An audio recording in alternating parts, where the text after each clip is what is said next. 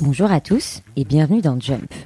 Aujourd'hui, je vous propose pour la troisième fois un épisode sous forme de chronique, puisque celle sur les millennials et le langage startup semble vous avoir fait sourire, voire rire. Bien sûr, ce que je dis dans ce type d'épisode n'engage que moi, et ne le prenez pas personnellement si vous ne vous retrouvez pas dans ce que je raconte.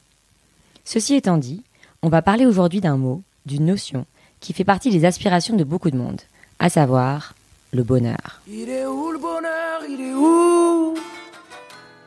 Il est où? Rassurez-vous, je ne vais pas me lancer dans une dissertation en trois parties et trois sous-parties sur ce terme, mais je vais essayer de comprendre pourquoi il est devenu aussi présent dans notre vocabulaire et qu'est-ce qui fait que certaines personnes y semblent plus prédisposées que d'autres.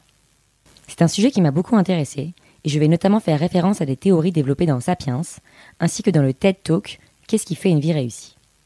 Le premier constat, c'est qu'aujourd'hui, le bonheur est devenu une injonction, voire presque une religion. Du Happy Meal à l'Happy Hour, en passant par les Happiness Managers qui peuplent les startups, ce terme est omniprésent. Et ce n'est pas Pharrell Williams qui me contredira.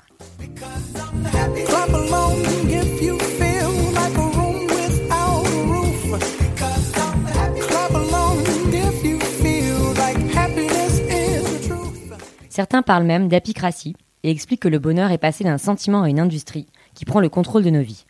A qu'à regarder le succès des rayons de livres de développement personnel pour s'en convaincre.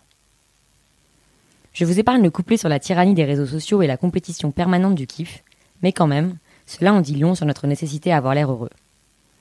Mais alors, est-ce qu'on fait tous semblant d'être super heureux sur Instagram pour épater la galerie et mieux masquer nos angoisses? En tout cas, une chose est sûre, la comparaison n'aide pas puisque le bonheur dépend moins de conditions objectives que de nos attentes subjectives. Et donc, en scrollant sur Instagram, ce décalage entre attente et réalité ne peut que s'agrandir. Mais comment fait-on pour atteindre ce fameux bonheur? Selon notre amie Angèle, Le plus à la mode, pas compliqué d'être heureux. mais est-ce vraiment si simple? Selon plusieurs études, on aurait tous un niveau moyen de bonheur, auquel on reviendrait quoi qu'il arrive, malgré des pics de bonheur ou de malheur parfois. Une expérience décrite dans Sapiens semble même avoir prouvé que si l'on prend deux personnes avec un niveau de bonheur N, et si le même jour l'une a un accident sans grave séquelles et l'autre gagne l'auto, un an plus tard, ces deux personnes auront retrouvé leur niveau de bonheur N. D'ailleurs, petite parenthèse sur le loto, il semble aussi que le fameux dicton l'argent ne fait pas le bonheur ait été vérifié. Enfin, plutôt, l'argent fait le bonheur tant qu'il contribue à couvrir les besoins primaires. Si quelqu'un passe d'une grande misère à un niveau de richesse qui lui permet de vivre et de manger, là, le niveau de bonheur augmente. Mais à partir d'un certain seuil, tout gain marginal ne provoquerait qu'un excellent de bonheur momentané, et on retrouverait ensuite son fameux niveau N. En revanche, certains événements traumatiques entachent plus longuement notre aptitude au bonheur, une longue maladie ou un deuil par exemple. D'autres l'élèvent, comme le mariage. Et le mariage, pas seulement pour la grosse teuf, les petits fours et la robe blanche, mais parce qu'il crée une structure sociale très forte. Et la solidité des liens sociaux qui vous entourent serait également une des sources principales de votre bonheur.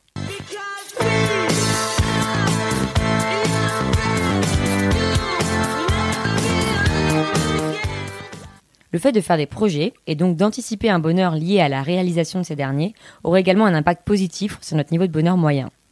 Les projets créent des zones de kiff avant et après leur réalisation. Parce que la satisfaction que l'on retire d'un projet se résume très rarement à son seul résultat. Comme dit le proverbe, l'important ce n'est pas la destination, c'est le voyage. Mais notre niveau de bonheur moyen, on le doit aussi et surtout à certaines hormones, notamment la fameuse sérotonine, que chacun sécrète à un niveau fixe toute sa vie. Plus on en sécréterait, plus on serait heureux.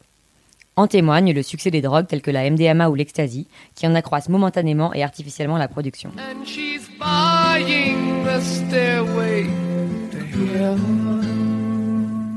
Enfin, tout dépend si on parle de bonheur comme plaisir immédiat, ou plus largement comme quelque chose qui donne du sens à notre vie, ce terme très à la mode. Si l'on prend l'exemple des enfants, pas sûr que changer des couches et dormir par tranche de 3 heures coche toutes les cases du plaisir immédiat. Et pourtant, la plupart des gens vous diront que leur plus grand bonheur dans leur vie, ce sont leurs enfants. Alors, on peut croire à un vaste complot de l'humanité tout entière pour permettre sa survie, mais il est plus probable que les enfants rendent heureux parce qu'ils donnent une mission et donc du sens.